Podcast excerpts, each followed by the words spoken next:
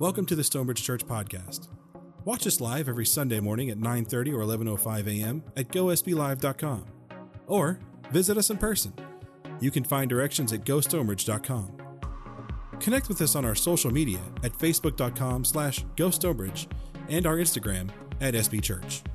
Bear with us, folks. We'll be with you in just a second. Thank you. Let's give a hand for my, uh, my team helping me out here today. Man, it's good to have a good, uh, a good team. I'm realizing that more and more lately. Wow. And it was 34 degrees this morning. What is going on around here? This is crazy. Wow. So uh, I made it, and it's kind of funny. Like, we have these little videos that are kind of the transition between worship team and the guy coming up to speak. And I think we have one of our shorter ones this time, too. I'm like, oh man, I gotta, I gotta make this happen really quick. This is gonna be fun. But uh, thank y'all for your patience. So we're going through, been going through a series called The Social Benefits of Following Jesus. And today I want to look at, this is kind of a little um, self serving, maybe a bit, because uh, I needed some help with this topic, but we're looking at really a better way to cope with the challenges, with the struggles that come at us in our life, and that we're going to look to Jesus and what, what he does to help us cope. And so I want to look at, as we kind of kick it off, the word cope. If you look it up in the dictionary, one of the definitions is this it says to deal with and attempt to overcome problems and difficulties.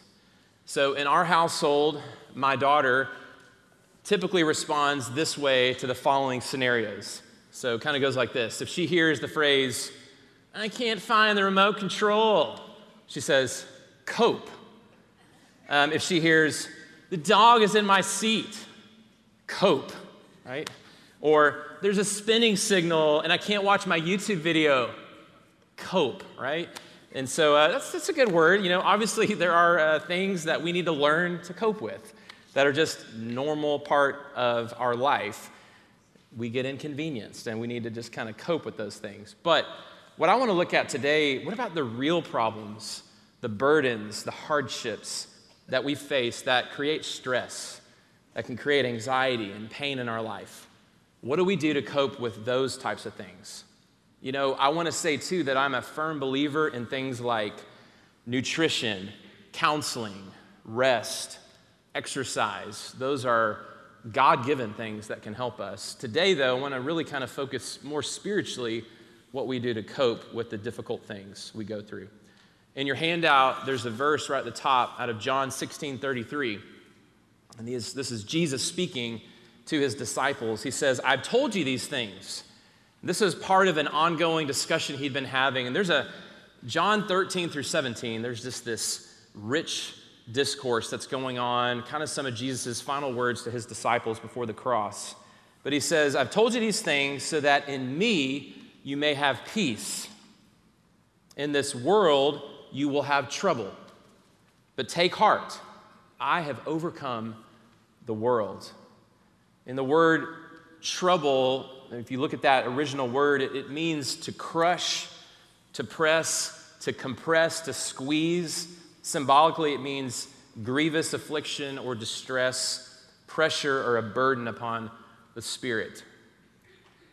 And that's kind of a picture of what we go through. There's things that happen in life where we feel we feel pressed from all sides, we feel crushed at times, we feel like we're carrying burdens that are just weighing us down. And so we know what that's like to walk through troubles like that. And then another word that really pops out to me is the word overcome in this, in this verse. Sometimes, first of all, we feel overcome or overwhelmed by problems, by struggles that we have. You know, and yet Jesus in this is looking at his disciples, he's looking at us, he's saying, Look to me.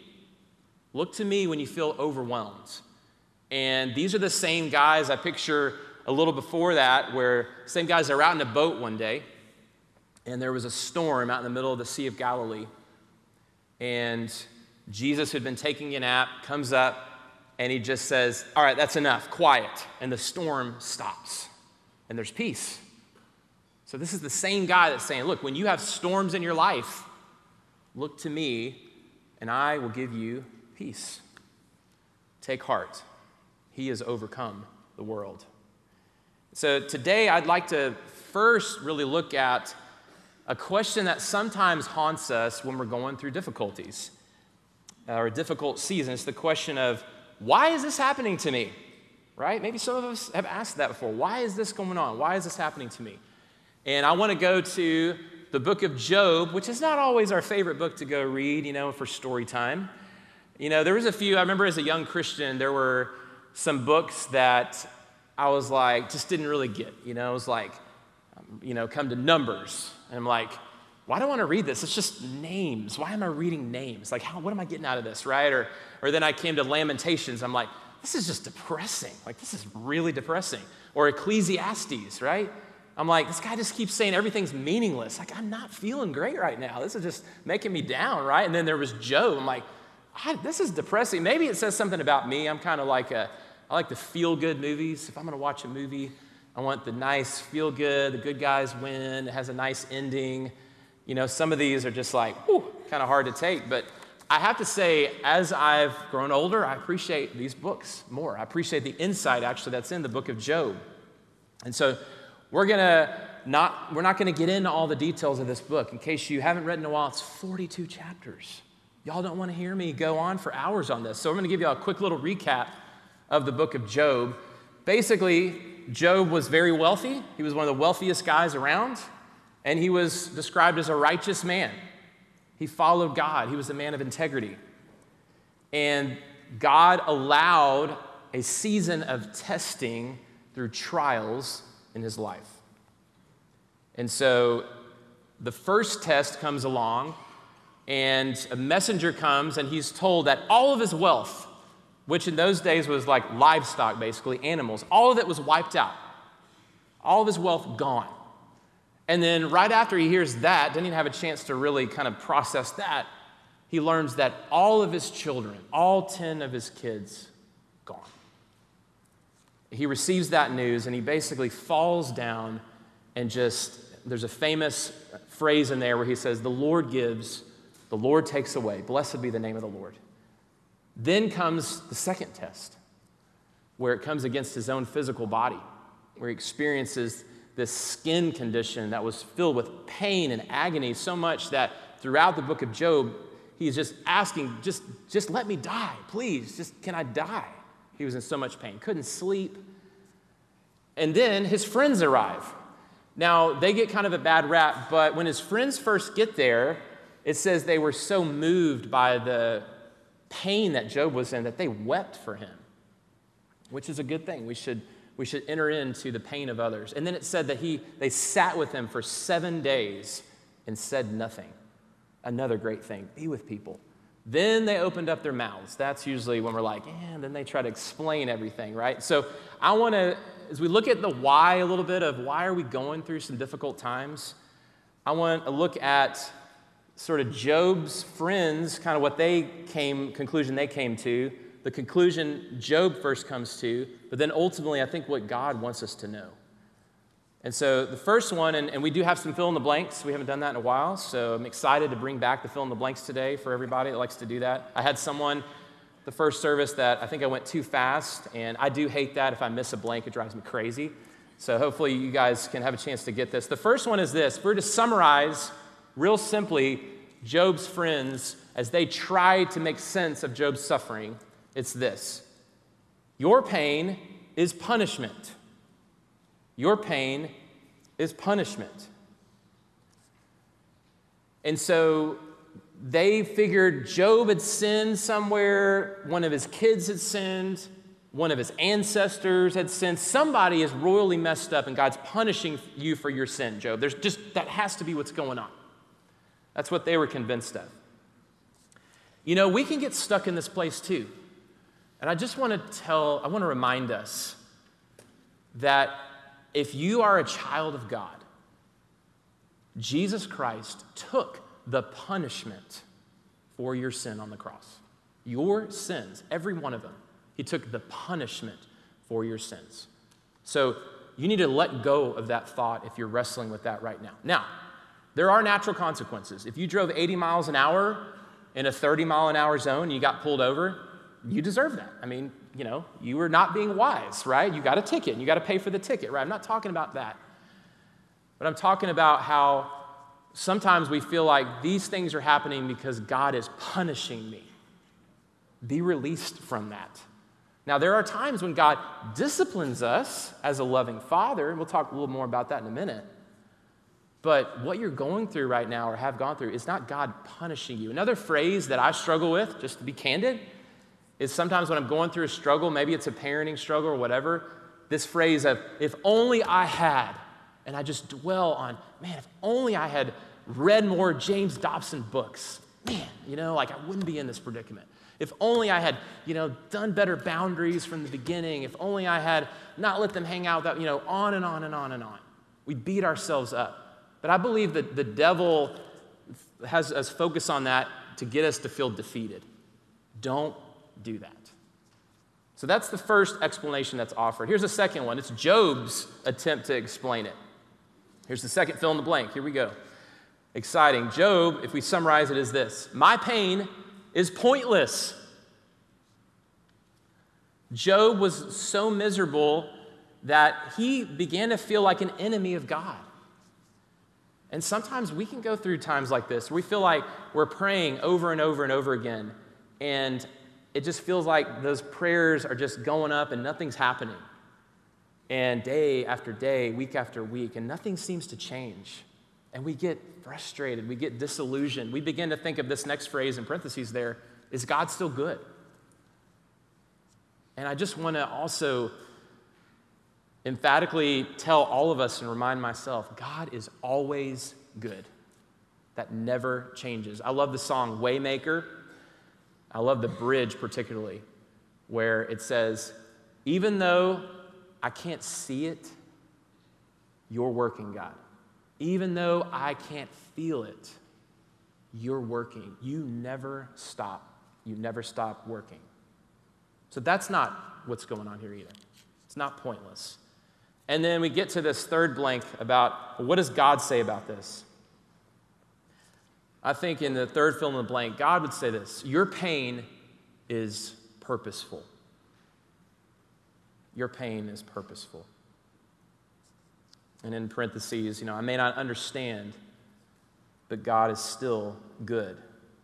I have Romans 8:28 in here, which is a very popular verse because it comforts us when we go through difficult times. Let me read it again. Says, "And we know that in all things God works for the good of those who love him, who have been called according to his purpose." And in this context, let me just say Maybe you're in the predicament you're in now. Maybe it's a combination. And I believe me, I, I've been in these situations where maybe you have done some dumb stuff. I've done plenty of dumb stuff. Maybe, though, there's also some things out of your control right now, and you're struggling. We have a God that it says in here, Romans 8 20, when you love the Lord, and when you're submitting your will to His, you're saying, God, I take the reins, God. Then we have a God who takes whatever mess we've created and that's come upon us, and He works it together for good. So we have that promise from God those who love Him, those who are called according to His purpose. So I want to look at how does this book of Job kind of end and, and this, this kind of conclusion that Job comes to. And it's in your handout there, Job 42, starting up in verse 2. This is Job talking to God. He says, I know, God, that you can do anything, and no one can stop you. You asked, God, who is this that questions my wisdom with such ignorance? It is I. I was talking about things I knew nothing about, things far too wonderful for me. You said, Listen, and I will speak. I have some questions for you, and you must answer them. And I love verse 5. I had only heard about you, God, before, but now I have seen you with my eyes. I take back everything I said. I sit in dust and ashes to show my repentance. As Job, Job kind of goes through this in this final chapter, basically, Job realizes, man, God, you have a wisdom is so far beyond mine. You see things I can't even see. You know things I will never know. And this, this humbling that Job goes through, this comes to this humble place. And then in verse 5, I love that. He said, Look, before I went through this, I had heard about you. I had some knowledge about you, God, but now I know you firsthand. That is one of the blessings that come. That as bad as the suffering was that Job went through, the treasure that he came out with was knowing God. We did a recently a study for midweek with our small groups on Wednesday nights, and we just finished it up. And the teacher of that was a guy named Matt Chandler, and he had this quote, which is in your handout too. He said, The point of the whole Bible is three words God with us. I was like, you know, that, that's pretty profound because, you know, you look at in the beginning, the Garden of Eden, it was about God with Adam and Eve. And then, you know, sin entered the world, but you see this reestablished God pursuing us, and you have the tabernacle, which was God's dwelling. And then you had the temple, which was where God would dwell. And then you had Jesus coming, which we'll celebrate soon in the Christmas season. Emmanuel, God with us. The Holy Spirit comes and acts, and where it's God's presence in us, God in us. And then eventually, in the end, the new heaven and the new earth, God with us. So if God takes us through things, but it results in us knowing Him and experience His presence, that's a powerful treasure. So if God allows trials sometimes into our life and they're for His purposes, that's great, but how do we cope with those while we're walking through them? And that's what I want to look at next. And we're going to look at the story of the grapevine in John 15 to do that. So if you want to turn your Bible to John 15, or it'll be up on the screen in your handout, we'll take a look at that together. So I'll start reading the first uh, verse, verse 1, John 15. This is Jesus, and he's speaking to his disciples. He says, I am the true vine and my Father is the gardener. He cuts off every branch in me that bears no fruit, while every branch that does bear fruit, he prunes so that it will be even more fruitful. Does anybody in here uh, own a vineyard or, or raise or grow grapes?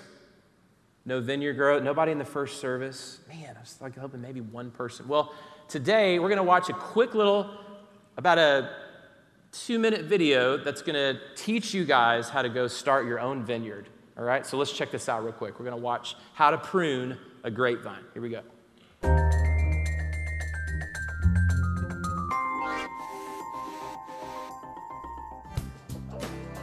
Now you've got what? Three varieties Chardonnay? Pinot and Cabernet. All French varieties. All What- French varieties. Why no Italian? Because of the, the, the climate in Tasmania, uh, many of the, the types they don't ripen. And I'm pruning them. They all prune the same varieties, all the exactly the same? yes, Even the they- table grapes? All the same system, the same way. Well, let's show us how to do it then. Yeah. That's uh, what uh, we're trying to achieve. We leave two branches, roughly 10 buds each side, and uh, more like a T shape. Okay? So, Dad, what about this one here? Well, this one here will, uh, I'll choose to leave these two and cut the rest. Why those two? Well, because they are uh, healthy, right in the center, close to the trunk. I'll leave the third one till the end. You bend them down, and roughly you can want one, two, three, four, five, six, seven, eight, nine, ten buds. And uh, you have to make sure that you leave about six to eight inches About Between- 15 to 20 centimetres. between each plant, yes. Then you cut the spare one. The reason why I left this, just in case one of them break, you got the other one. Ah, it's your Now, safety. I don't need that. Oh, okay. Perfect. Excellent. Next one. So, Dad, what else is important when pruning your grapes? You should talk to the grapes. And what, do you say to the grapes? Or you, sometimes you sing a song if you, If you need to. if you need to, yes. I love that. So, you know, if you don't learn anything else today, you now could go out and start your own vineyard. And, you know, who knows what might come from that. I have to say, one of my favorite parts, though, is where he says, You have to talk to the grapes. You have to sing to them, even if you need to do that, right? And so I wanted to show that because I love that, that visual. I'm kind of a visual learner. But you see that picture of cutting. So pruning is painful, there's cutting involved, there's loss involved. There is, you could see him bending those branches down, which is uncomfortable and having to tie them down, right? And so when Jesus gives us this picture of pruning, we're talking about this pain that God, who is the caring Father, allows us to go through sometimes. Let's continue to read the rest of this kind of this passage. Verse 3, Jesus continues, he says, You are already clean because of the word I have spoken to you. Remain in me as I also remain in you. No branch can bear fruit by itself, it must remain in the vine. Neither can you bear fruit unless you remain in me. I'm the vine, you are the branches. If you remain in me and I in you, you will bear much fruit. Apart from me, you can do nothing. If you do not remain in me, you are like a branch that is thrown away and withers. Such branches are picked up, thrown into the fire, and burned. If you remain in me and my words remain in you, ask whatever you wish and it will be done for you. This is to my Father's glory that you bear much fruit, showing yourselves to be my disciples. As the Father has loved me, so I have loved you. Now remain in my love. If you keep my commands, you will remain in my love, just as I have kept my Father's commands and remain in his love. I have told you this so that my joy may be in you and that your joy may be complete. My command is this love each other as I have loved you. There's a word, maybe you caught it, that's repeated, I counted 11 times in this passage. It's the word remain. Sometimes it's translated abide in other translations. But I like, I like the idea of remain for today's discussion. Because our tendency is to walk away from Jesus to other comforts rather than remain in Him. Remain in Him. We tend to get tempted to go to things that give us temporary relief, help us cope maybe in negative ways, help us escape. But the problem with other things like that is the problems, the anxiety, the worries, the stress comes right back to us when we walk away from that thing or it wears off. Not the case with Jesus. And so I want to give you five different reasons why I would say that remaining in Jesus, coming to Him, is a better way to cope as we walk through difficulties. So this is on the back side of your handout if you want to follow along. So, number one reason why remaining in Jesus is better is because Jesus gives us peace or an untroubled heart and mind. John 14, 27, the chapter right before where we are right now, Jesus would say this to the disciples. He says, Peace I leave with you, my peace I give you. I do not give to you as the world gives. Do not let your hearts be troubled, and do not be afraid. That word that's translated peace literally means a state of untroubled, undisturbed well being. I, I, want that. Like, sign me up for that. Jesus is offering that to us. And it's different than the way the world operates. He says, I give you a peace that the world cannot give you. In the world, all you can get, get, like I said before, is just kind of a temporary fix, a distraction, a band aid. You treat the symptom, but it doesn't really answer what's going on deeper in your soul. Jesus gives you this sense of peace and undisturbed, untroubled well being. It also says, let not your heart be troubled, which is another command that's in here in John 14, which says that where, where are we putting our focus? I think is what that's speaking to. Let not your heart be troubled. What I think that's saying is, where is your mind focused right now? There have been seasons when I've gone through difficulties where I focus on the problems. I rehearse them over in my mind. I have done really dumb things where I'm like, you know what, I'm just gonna write out all of my problems and worries. No, that's, that is the dumbest idea ever. Just giving them even more power. This is saying, don't, don't let your mind go that direction. Think about me, focus on me. You know, eh, one thing I've been doing that's so simple, even lately, when I lie down to go to bed, as we're walking through a series of things right now, I literally just say the word Jesus over and over in my mind. Not necessarily out loud. I don't want to like freak my wife out. She's like, what is going on? But in my mind, I'm just kind of saying that over and over just to focus my thoughts on him. And it's amazing, again, how his peace comes and helps me sleep. He gives that to us if we'll remain in him. Number two, second reason why remaining in Jesus through difficulties is a better way to cope.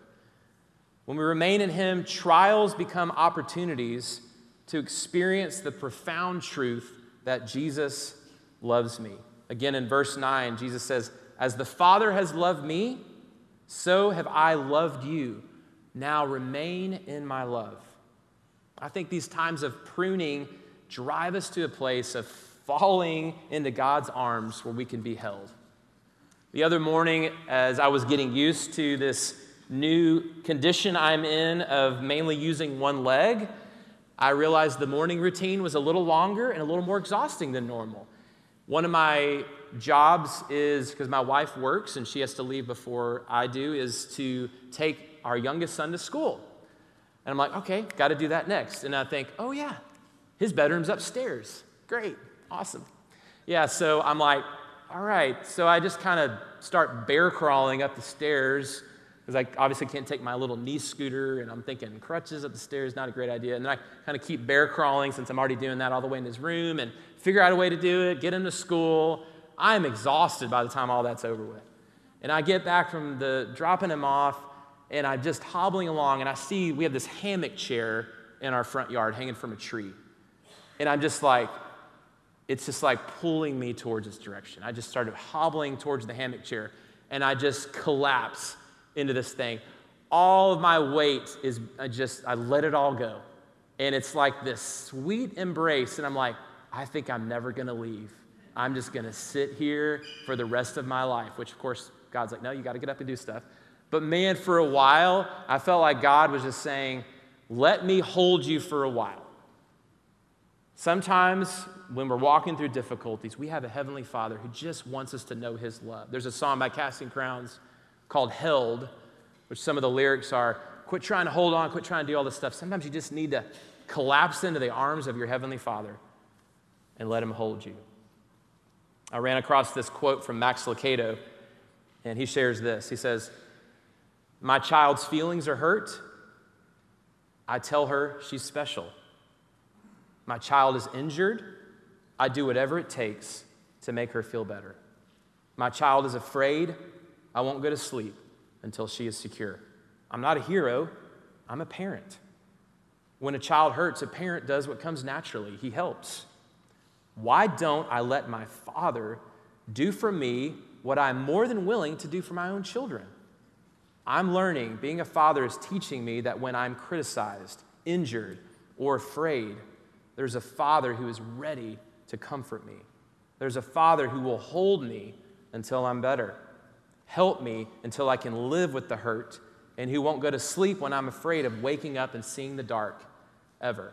So just remember that if you're walking through it, this is a time I think that God wants to show you his love in a more profound way. Number three, third reason as we remain in Jesus. Third reason is remaining in Jesus through difficulties we have access to and are surprised by his joy. Verse 11, Jesus said, I have told you this so that my joy may be in you and that your joy may be complete or full. Psalm 16 11, which is in there too, says, You will make known to me the path of life. In your presence, God, is fullness of joy. In your right hand, there are pleasures forever. That's become an anchor thought for me. When I'm struggling, I just think about God, I want to be with you because in your presence, more than anything else I could do, is fullness of joy. Again, we just, like I said, we finished the uh, Psalm 23 study for midweek. Matt Chandler was teaching it. This past Wednesday, we looked at the very last verse of Psalm 23, which, which I love. It says in verse 6 Surely goodness and mercy shall follow me all the days of my life and I shall dwell in the house of the Lord forever. Another word, it says, they will follow me, they will pursue me. God's goodness and God's mercy. Now, I have two dogs in my house named Puddles and Harley. I think we might have a picture here to show you guys real quick. Not gonna, oh, yeah, there they are. So uh, there's Harley is the brown one that's uh, oddly uh, licking our other dog like that. And then we've got uh, Puddles. They're being really nice and affectionate there. They, they usually fight, though. And that's Puddles on the right. And so these two dogs, every day that I come in my front door, they are right there. They just stick their two furry heads right through the just the crack as soon as I open the door. They're just right there. I'm walking down the hall. They're just like either side of me. Everywhere I go, they will not leave me alone. They just continue to follow me. I try to eventually go sit on the couch. Boom! There's usually it's Harley is right there next to me, and Puddles, who thinks she's a cat, she crawls up and like is balancing on the top of the couch, um, kind of like a headrest. It's kind of weird, but you get used to it after a while. Eh? Kind of works. It's pretty comfortable. Um, but I have, uh, so I have this picture now in my mind. I've kind of renamed them goodness and mercy, right? It's, it's my new picture to remind me that no matter how much troubles I go through, I have a God who is pursuing me even more with his joy, his goodness, and his mercy that won't let me alone. And I'm seeing that, you guys. It's like, you know, morning comes and I look at my Bible app and there's a verse of the day that is exactly what I needed to hear. I'm driving in my car, I turn on the radio, there's a worship song that just speaks exactly. It's like God wrote that for my situation in that moment. I get a text from a friend. You just see all these, if I'm tuning in, God has just shown I am pursuing you with goodness and mercy. I'm surprising you with joy. In His presence is fullness of joy. And the number four, with Jesus, trials are opportunities to draw us together rather than tear us apart. In 15, verse 12, Jesus says, My command is this love each other as I have loved you. Sadly, a lot of times when people go through trials, it can tear them apart, it can tear families apart. But other people go through them and it actually unifies them through those difficulties. You see, John 15, where we're looking at with this, this about the grapes and this idea of remaining in Jesus, is kind of right in the middle of this section that starts in John 13 all the way to John 17. In John 13 is when Jesus washes the disciples' feet, gives them the same command. After he washes their feet, he says, Love one another just as I have loved you. I've done this, I've set for you an example. Go love one another as I've loved you. You see that repeated again here in John 15 as he's talking about pruning and the difficulties we go through. In John 17, when he prays, really the main thrust of his prayer is that they would become one, that his disciples and everyone who believes through their message would become one, which is another picture of love. So you see that God has this deep purpose in our trials to actually help heal our relationships, to teach us to be loved and to love. You know, again, having this condition as you could see very visibly as I came up today, it takes a team to do anything for me right now to eat, uh, to, you know, ice my foot, to do basic things. I very, it's very humbling, but I need lots of help right now. I'm very high maintenance right now, right? Just takes a lot of people helping me out. And it's, it's taught me a lot. And, you know, in fact, when I was, I teach at a private school on Fridays, and my last class, is all seventh grade girls. And so Mr. Dunn comes hobbling in there. They're like, What happened? And they all are trying to help, being really sweet. Until I had this one girl, and she's like, You know, and Mr. Dunn, here's what I'll do I'll stand up here with you, and if anybody in the class speaks out of turn, I'll throw markers at them. I was like, What? like, okay. I was like, I appreciate all y'all's help. I don't think I can do that. You know, maybe when you're a teacher one day, you can try that, see how that goes, but I don't think I can do that. Uh, but the point is, it's been humbling. But what God is teaching me is to deep, more deeply appreciate my family, my church family, my friends who are showing God's love to me in this season that I'm in. I can see how it's deepening my appreciation, it's creating more unity if I will let it, if I will remain in Jesus through this time.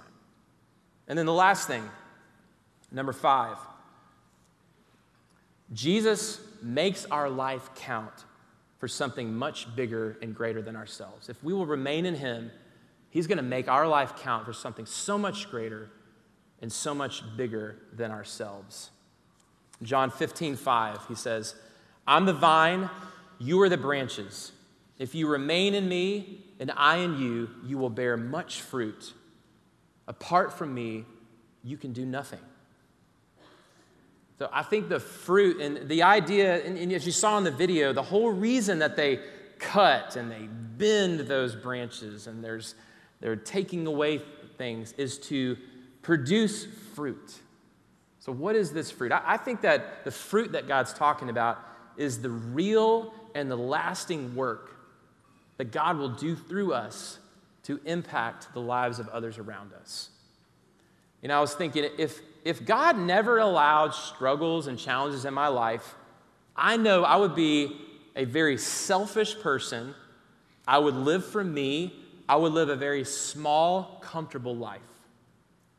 But as God has brought different tests, different challenges into my own life, and you probably have been through the same, through those challenges, He helps me get outside of myself, to trust Him through those things, to prepare me for something greater than just living for me. You see this pattern in Scripture. You look in Simon Peter's life in Luke 22, verse 31. Jesus looks to Peter, who he knew would go on to deny him three times and would be in so much anguish over this. But Jesus says, Simon, Simon, Satan has asked to sift all of you as wheat, but I have prayed for you, Simon, that your faith may not fail. And when you have turned back, strengthen your brothers. I love that. You know, Jesus saying, Look, you're going to go through a testing, Simon. You're going to go through a testing, Peter. It's going to be hard. But I'm praying for you, and that when you come through it, you're going to be more prepared to then go strengthen others, to be the leader that God has made you to be. And you see Peter doing that in the book of Acts. Even in the end of Job, it's interesting as Job goes through all he goes through and knows God at a much deeper level, God says to Job, Job, you need to go, go pray for your friends. And even to the friends, like, you better hope Job, my servant, comes and prays for you. That God had a work for Job to do to bless others. And then even in 2 Corinthians 1 4, it says, He comforts us. God comforts us in all our troubles so that we can comfort others. It's not just about me, but God is preparing me for a greater, more eternal work, more fruit through this pruning process, that I can be a blessing to other people. So when we remain in Jesus, our lives will become truly significant. We become people who begin to make an eternal difference in the lives of others. So if we put kind of these two concepts together today, I think I just want us to know that that we have a good God and He will allow us to go through struggles and difficult times, but He has a purpose in those. And as we are walking through it, He is that loving, caring Heavenly Father all along the way. He's the one that brings us joy, pursues us, loves us. Again, uh, think about the video. I love how He said, what's important is you got to talk to the grapes. You got to sing to the grapes. We have a God who cares for us. He doesn't enjoy seeing us in pain, but He loves us and cares for us as He's doing a mighty work in us along the journey. I want to end with a quote from a book called The Jesus Calling that Sarah Young wrote. And this is a quote where we need to imagine it's, it's written to imagine this as God speaking this to you and me. So listen to what she writes Walk peacefully with me through this day. You are wondering, how will you cope with all that is expected of you? You must traverse this day like any other day, one step at a time. Instead of mentally rehearsing how you will do this or that, keep your mind on my presence and on taking the next step. The more demanding your day, the more help you can expect from me. This is a training opportunity since I designed you for deep dependence on your shepherd king. Challenging times wake you up and amplify your awareness of needing my help. When you don't know what to do, wait while I open the way before you. Trust that I know what I'm doing and be ready to follow my lead. I will give strength to you and I will bless you with peace. Let's pray together. Father God, we thank you so much, God, for that reminder, Lord. We thank you that you are a good God and that, Lord, as you go, as you allow trials in our life, they are not about punishment, they are not about pointlessness, but God, there's a purpose, a deep purpose, a loving purpose in all of these things. God, thank you that you are, and that you're not callous when we're going through pain, that you care for us so deeply. That God, for us that are parents in this room, we know how much we care for our kids. And God, you are a good father that cares for us infinitely more than we can even imagine. That you weep with us. That, Lord, you pursue us every moment, around every turn with your goodness and your mercy. That God, you're not allowing us to live shallow, me centered lives, but you have such a much greater purpose that you'd use us to be a blessing to others. So, God, we thank you, God, that you're working all those things in us as we trust in you. You're working things together for good. Lord, I pray that if there's someone in here that's never put their trust in you, that's never entered into that relationship with you as their heavenly Father, let, let today be the day. All you have to do is just come to the end of yourself and admit that you're a sinner and, and, and that, yes, you don't have the ability to be good enough on your own efforts to ever be made right with God, and that you believe that Jesus died for your sins, and that you put your trust in Him to save you to rescue you. And that you can ask Him just to make you into the person He's created you to be. Just pray that simple prayer of faith. God changes you, He adopts you as His child, and you have access to this incredible relationship that we've been made for. So, Lord, again, we thank you for today.